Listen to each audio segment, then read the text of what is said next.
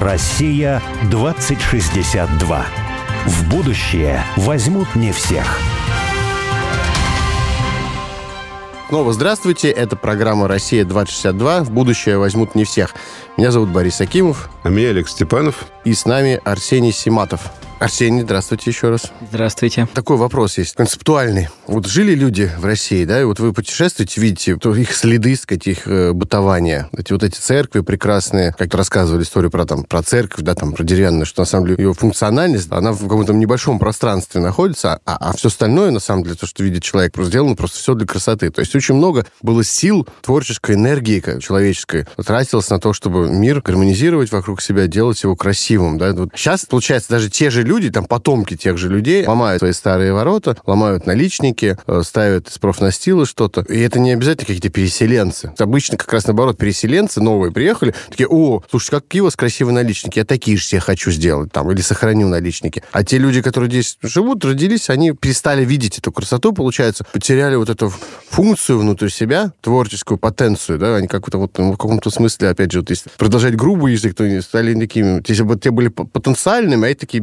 беспотенциальные, они импотентными в каком-то смысле Но творческим стали, я да? тут даже не стал бы смеяться над этим, потому что, честно скажу, у меня за всей, этим проектом стоит целая философия о месте культуре в мире и об истории, в принципе, об историческом процессе в искусстве. И для меня вот эта тема какой-то такой творческой потенции в этой картине мира, она занимает важное место, и я и это именно так и формулирую. Поясню по поводу, вот вы привели пример по поводу храма, да, поясню немножечко. Вот если мы представим себе э, русский деревянный северный храм шатровый. Он может быть очень высокий, там 40 метров в высоту. Огроменный шатер, вы видите за много километров эту прекрасную стрелу в небо летящую. Да? Все вот эти шатровые храмы с высочайшими навершиями, они внутри, вот эта вся огромная конструкция самого шатра, многометровая, она всегда изнутри закрыта так называемым небом. То есть заходишь в храм, и у тебя Внутри сам храм это небольшой объем, который перекрыт сверху досками, расписанными там всякие изображения, архангелы или еще кто-то. А вот эта огромная конструкция вся, которая по высоте там 2 трети или, может, 4 пятых всей высоты церкви, это просто шатер, который ты изнутри никак не увидишь. Он функционально никак не используется. Там нет никаких помещений, ничего. Это просто огроменный набалдашник, 30 метров дерева прекрасного. Понимаете? Это вот они делают только для красоты. По-другому объяснить это невозможно. Можно там притягивать за уши, что это были какие-то там ориентиры на местности для кораблей, для еще чего-то. Это все, это можно встретить в литературе, это все выдумка полная. А эти храмы северные, да, зачастую строили крестьяне, которые были совсем не богатые люди. Из своей небогатой жизни они выделяли время,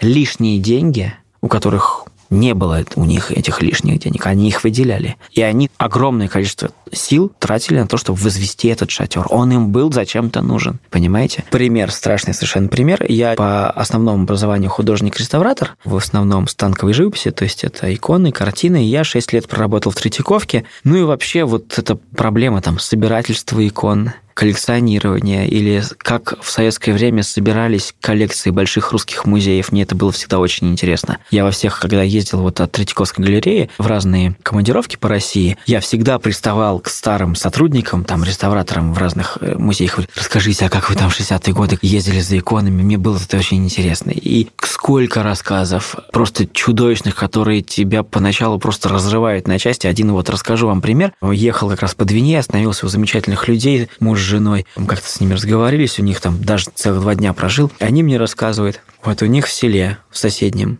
Мужик, у него одноклассник, про свой одноклассник рассказывает, ему лет 50 где-то. Север, северная деревня, огромные дома, громадные хранения сена, да, повесе. Была церковь, закрылась. Их старшее поколение, их там родители, вынесли из закрытого храма с крыши и вынесли иконы. И вся вот эта поветь, так называемая, где сено хранится в Северном доме, это пространство, как маленький спортзал. Оно все было забито иконами. И вот этот его одноклассник уже в более взрослом возрасте, он запил. И ему лень было ходить с дровами.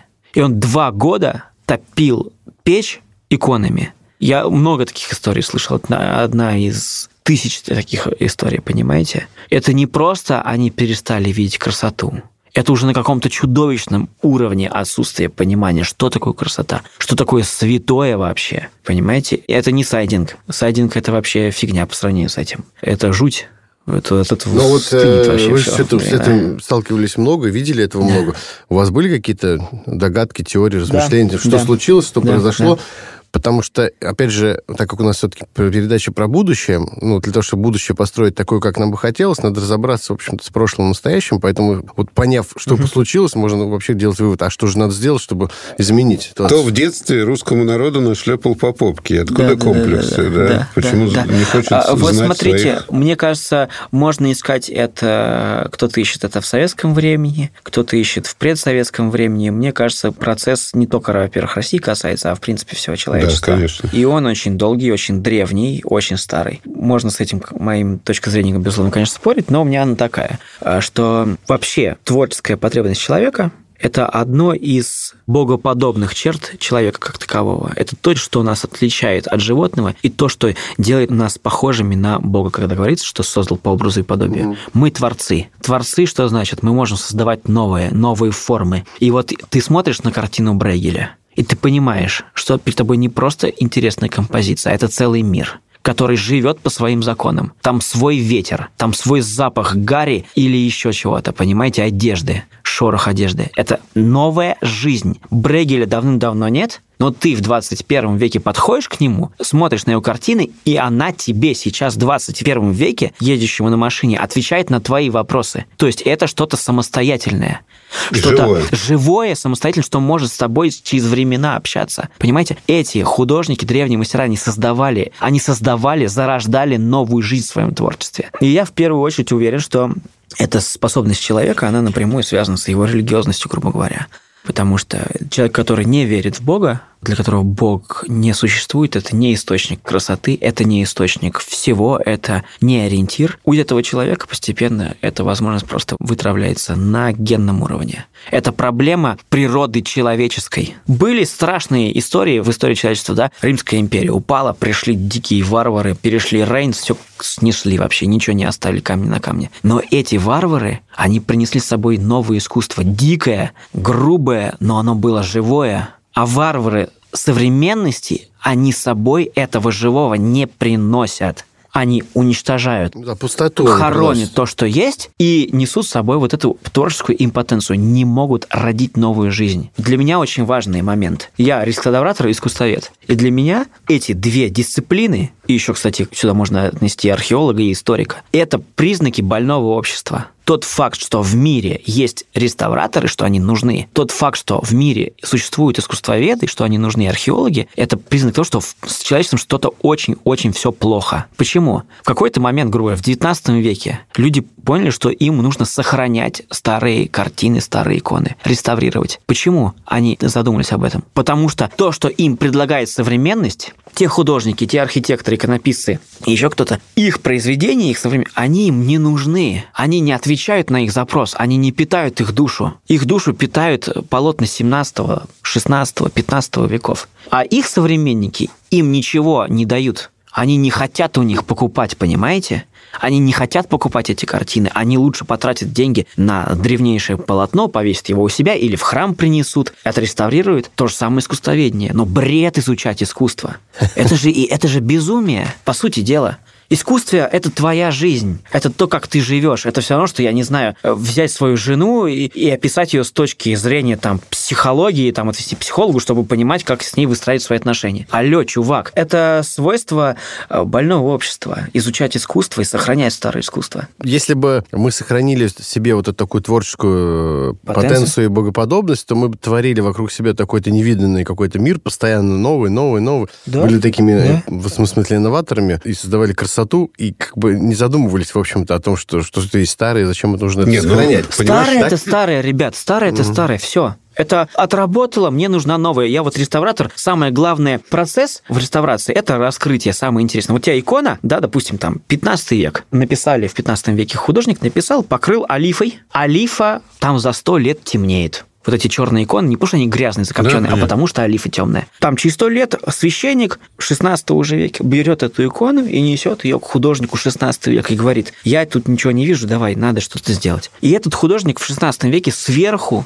в своем стиле, своими красками, в своем понимании пишет, допустим, тот же самый образ Спаса Нерукотворного. Опять покрывает его олифой. Через сто лет она опять черная. Ну, да, 17... он не просит, его, не просит его снять, этот, вот. снять, он просит Для да, них создать это Он новое. говорит, Да. вот старая вещь, мне Мгм. нужна новая. Мгм. Понимаете? Не, по-моему, это очень глубоко Нет, и это, это верно, конечно, на самом деле, это, подмечено. ну, это, с одной стороны, верно подмечено, и, может быть, вот про искусствоведение я соглашусь как раз, да. Все-таки, поскольку очень люблю и уважаю Николая Федоровича Федорова, вот, который считал, что мир должен быть как музей, да, а музей – это не место хранения, а это место возрождения, да. То есть, все-таки он считал, что все должны быть живы, и все должно быть живо, когда бы оно ни происходило, понимаешь? А поскольку оно старое, и поскольку вот ты же сам про Брегеля говорил, Да, да, да, что да. это живой мир, Да. это живая вещь. Именно поэтому ее надо раскрыть, да. Ну, то есть я понимаю прекрасно, что есть просто риторический прием, и ты правильно говоришь, да, что если у вас нет ничего своего, да, то вы обращаете все внимание на старое, да. Да, это понятно. Если у тебя в- жизни какой-то трудный момент, у тебя нет счастья, нет любви, ты сам начинаешь вспоминать, какие у тебя были там влюбленности в молодости еще. Это, это все на поверхности, эти все процессы лежат. Это, это, это естественно. Ретроспектива, она вот взгляд в прошлое, она возникает тогда, когда тебя реальность не удовлетворяет. Вот ты много видел там русской архитектуры, русского искусства в путешествиях там, да, и может это сложный вопрос, может вообще дурацкий вопрос. А есть что-то такое, можно ли выразить, вот что русская архитектура и русская культура вообще несет в мир? Вот каждая культура, она про что-то. Да, это совершенно не дурацкий вопрос и безумно сложный вопрос. Я вот относительно архитектуры упрощу, да? Чем русская архитектура отличается от нерусской архитектуры? Есть что-то русское в архитектуре? Или это абсурд? Я уверен, что есть. Безусловно. Описать это очень сложно. Я над этим бьюсь, я как-то пытаюсь формулировать для себя эти вещи, но пока я, я не знаю, как это сделать. Конечно, есть исследования об этом, все это можно читать, но это все настолько тонкие материи, это, понимаете, на, на уровне чувств, во-первых. Вот вопрос вам. Вот вы включаете запись какой-нибудь классической музыки, слышите, и такие, опа, она, а это русская музыка. Вот вы никогда Рахманинова с Шопеном ни в жизни вы не перепутаете. Вот как это можно описать? Это одни и те же закорючки, это одни и те же тона, грубо говоря, вибрации, там, волны звуковые, то той же самой частоты, понимаете? От физики никуда не убежишь. Стена, кирпич, все, все как и есть в архитектуре. Но почему Шопен это Шопен, а Рахманинов, елки-палки, это русский? И ничего ты с этим не сделаешь. С архитектурой то же самое. Объяснить, описать это очень сложно. И для меня это одна из самых важных задач. Пока я ее для себя формулирую, могу сказать для еще более усложнения процесса. За последние годы, там, десятилетия советской власти русские величайшие архитекторы, историки архитектуры, археологи архитектуры доказали довольно-таки убедительно, что вся белокаменная Владимир-Суздальская архитектура, вот вы в Переславле живете, да? Собор Переславский и, соответственно, всем известный храм Покрова Нерли, обложка учебника по истории пятого класса. Вот эти храмы, которые для нас самые-самые вот внутренние, самые русские, самые вот наша вот корневая вещь, да, это строили при Юрии Долгоруком, это строили артели из Польши, а при Андрее Боголюбском, его сыне, и при втором сыне Всеволоде Большое Гнездо самые прекрасные вещи. Покрова Нерли, Успенский собор во Владимире, Георгий собор, там, ну, чуть позже он э, в Юрии Польском. Это строили, скорее всего, выходцы из Северной Италии. Ну, фре- фрязи строили. Да, да, да, И, да. ну, вот Польши не было. Была все-таки там Речь Посполитая. Ну, это так называемая территория Малой Польши. Кстати, вот э, там жили, я так понимаю, что родственные связи с территории Литвы Да, да, вот, да, э, да, были такие до неразличения. То есть там Не- жили не- не- русские. э, ну, э, Нет, нет, нет, все-таки с Польшей, с Польшей там все-таки все по-другому было. Это не, не совсем так. Все-таки это были прямо католики, прошу прощения. А Эти, ну, эти, то есть это та эти- часть, не, не литовцы. Нет, да? нет, нет. Ага. Это артели, которые до этого в Польше, в Малой Польше создали большой комплекс памятников. Это здоровенные костелы. Эти люди приходят в Россию по заказу Юрия Долгорукова, строят Преображенский собор в Переславле. Ну, До этого они строили другое. костелы. То есть абсолютно... Да, храм Покрова Нерли строят Ну, а те есть люди, они которые строят романские Да, соборы, а- грубо они- они говоря, при- в приходят сюда, Италии. питаются чем-то, вот какой-то атмосферой этой русской. Вот. И создают это же, это же, это же, ну, уму непостижимо. Это же люди, которые совершенно из другой культуры. Вообще. Они приходят и создают архитектуру совершенно русскую. То же самое я скажу про Растрелли. Ну, это же, ну, никак не русский человек, да? Да. Но это же русская барокко. Я вот железно не согласен, что вот с фразой, что на вкус и цвет товарища нет. Мгм. Типа, вот тебе может нравиться Микеланджело, а мне может не нравиться. Ребят, Микеланджело гений для всех, и ты просто либо понял, либо уж извини. Либо лох. Ну, грубо Нет, говоря, не да. лох, кстати. Потому что я... Потому что что-то не твое, да? Да, ну. я из чего исхожу? Потому что я уверен, что красота – это есть некий вселенский закон. Этот закон существует по определенным, ну, неписанным, безусловно, правилам, да? То есть какой-то закон гармонии. Красота это объективное понятие, не субъективное. Вот. Ну, это не к этому, да. А Я по поводу русскости в архитектуре. По крайней мере, вот наблюдая развитие древнерусской архитектуры, начиная от самых-самых первых киевских памятников и заканчивая провинциальными памятниками второй половины XVIII века, потому что там очень много еще от древнерусской архитектуры, хотя это уже совершенно другой мир. Но там очень много еще каких-то архаических очень процессов. Это, кстати, безумно интересно. Как в столице строят Растрелли и Трезини, а в это время, даже через 50 лет после них, в провинции строятся, ну, совершенно архаичные вещи, которые мыслят еще категориями вообще там времен Алексея Михайловича, если не Ивана Васильевича Грозного. До раскольной Да, да, да, да, да, да. Ну и после раскольного, ну просто другой мир. Вот. а Если вот ты всю эту картину русской архитектуры наблюдаешь, что могут в архитектуре русские сделать, а что не могут? Ну вот, например, храм крестово-купольный. Внутри четыре столпа. И между ними перекинуты подпружные арки. Это вся крестово-купольная система византийская. И посередине стоит барабан. Большой, светлый, красивый. Вот, например, смотрите, вот вы во все, почти во все храмы древнерусские зайдете, которые почти все поголовно крестово-купольные. Все опоры квадратные, либо крестообразные. Ну, крестообразные там это чисто вот там небольшие выемки по углам, и только поэтому они крестообразные. По сути дела, это огромные столпы квадратные в сечении. Это вот все русские храмы. Приезжает итальянец, строит Успенский собор, и он делает круглые столбы.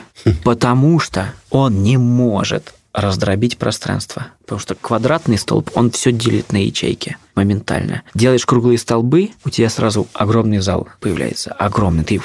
Это одно пространство, в котором есть столпы. А когда квадратные столбы, это много разных пространств. Понимаете? Это одна из черт только маленькая. И, кстати, тоже вот вещи, да, вот современники первых храмов русских 11, 12, там, 10 веков, то, с чего, грубо говоря, наши учились, это в основном храмы, тоже крестово-купольный храм, но это так называемые храмы на четырех колонках. Это огромный зал, в которых стоит четыре красивые колонны с капителями. Очень часто брали античные капители из старых построек византийцы вставляли. Это зал, а русские берут и дробят. Но дробят вот какими-то, ну, как в иконе, вот, да, вот такие миры. Да, да. Вот. Это То есть- ячейки какие-то. Да. Вот тебе... Я когда единственный раз, на самом деле, я попал в Кижи, но там просто я на это первый раз внимание обратил, а потом я на это обращал внимание и в других северных больших домах, что они как бы модульные дома под крышей, под Да-да. единой, да, и при этом эта модульность, она еще и разновысокая. Ты даже не очень понимаешь, как ты оказываешься на другой высоте, да,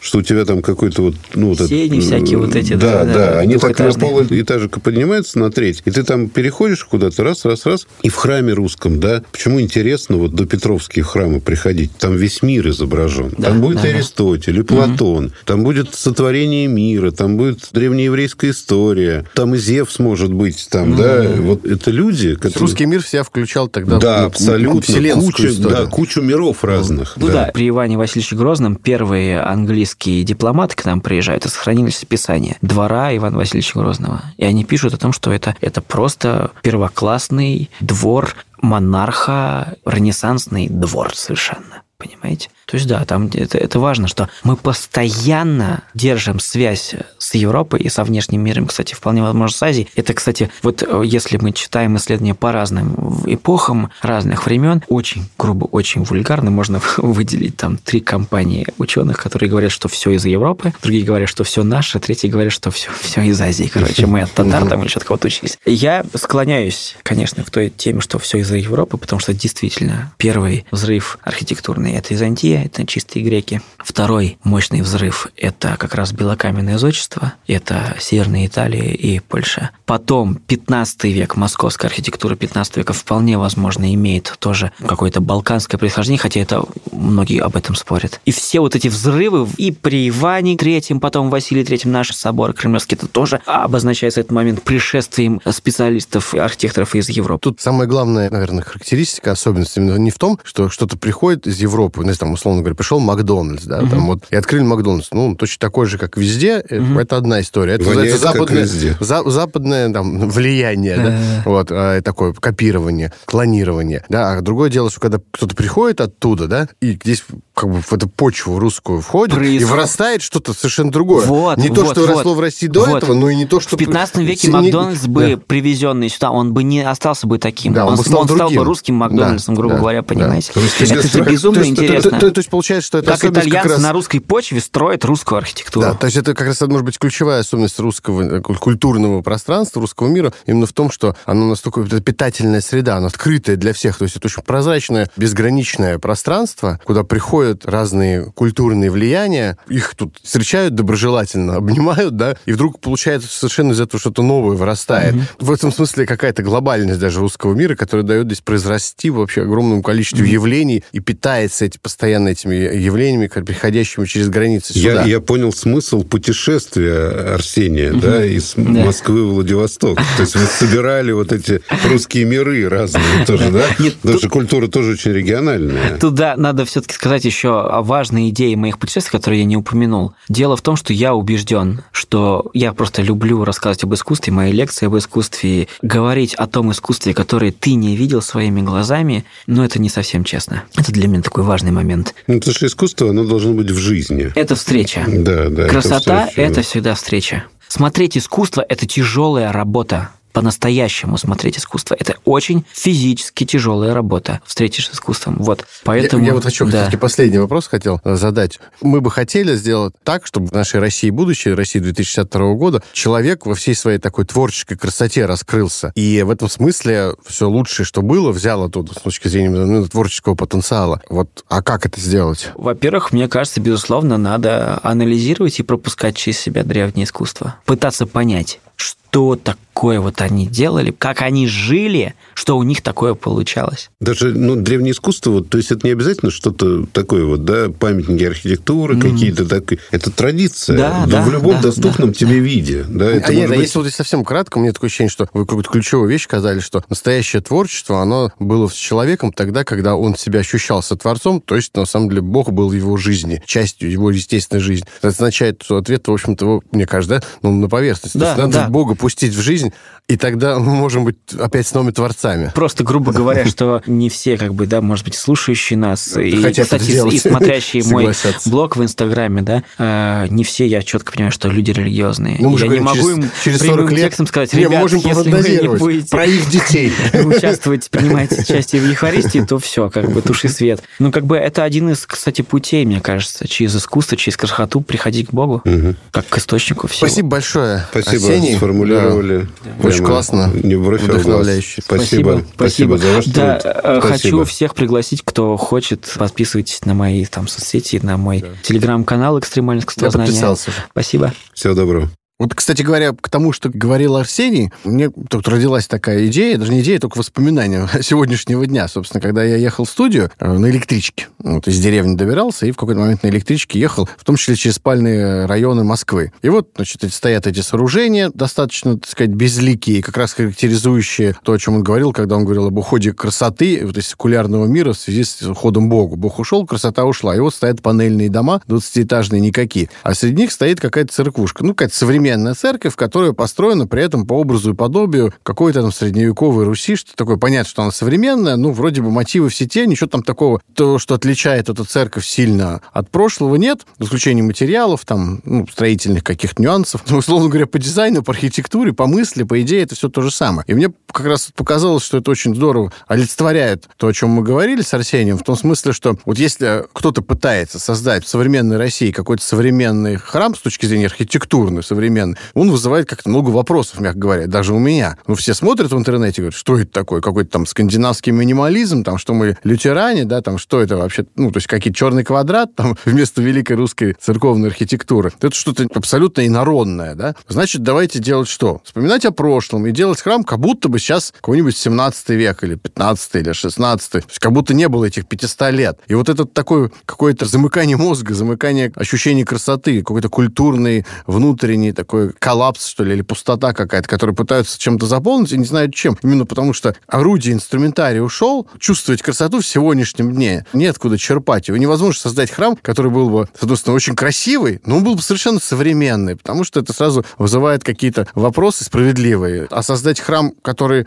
будет красивый, это значит создать его откуда-то э, из прошлого, почерпнув вдохновение. И это какая-то вот дилемма, на самом деле она же противоречит творческому потенциалу человечества, потому что, ну как, человек, архитектор, который строил храм, он же должен проявить какое-то свое божественное подобие, да, он сотворец, он должен творить вместе с Господом Богу, здесь строить этот храм, но он должен как-то отличаться от предыдущего. Все получается то же самое или что-то страшное современное. А я вот тебя чуть-чуть хочу приземлить по поводу творчества и такой неожиданный поворот этому творчеству дать. Мы сегодня говорили о заборах из профнастила, и обычно считается, что вот это же символ такого уродства и не творчества, да, и нужно вернуться к каким-то заборам, ну, прозрачным, низеньким, которые были когда-то и так далее. И вот я один раз разговаривал со своим другом, архитектором об этом, и вдруг он сказал, а я, говорит, могу создать очень красивый забор из профнастила, и я считаю, что это вообще обалденный материал. И вот я тогда, ну, я не нашелся, э, что ему возразить. Мне, наоборот, очень захотелось дать ему в руки этот материал и посмотреть, что он сделает. Но согласись,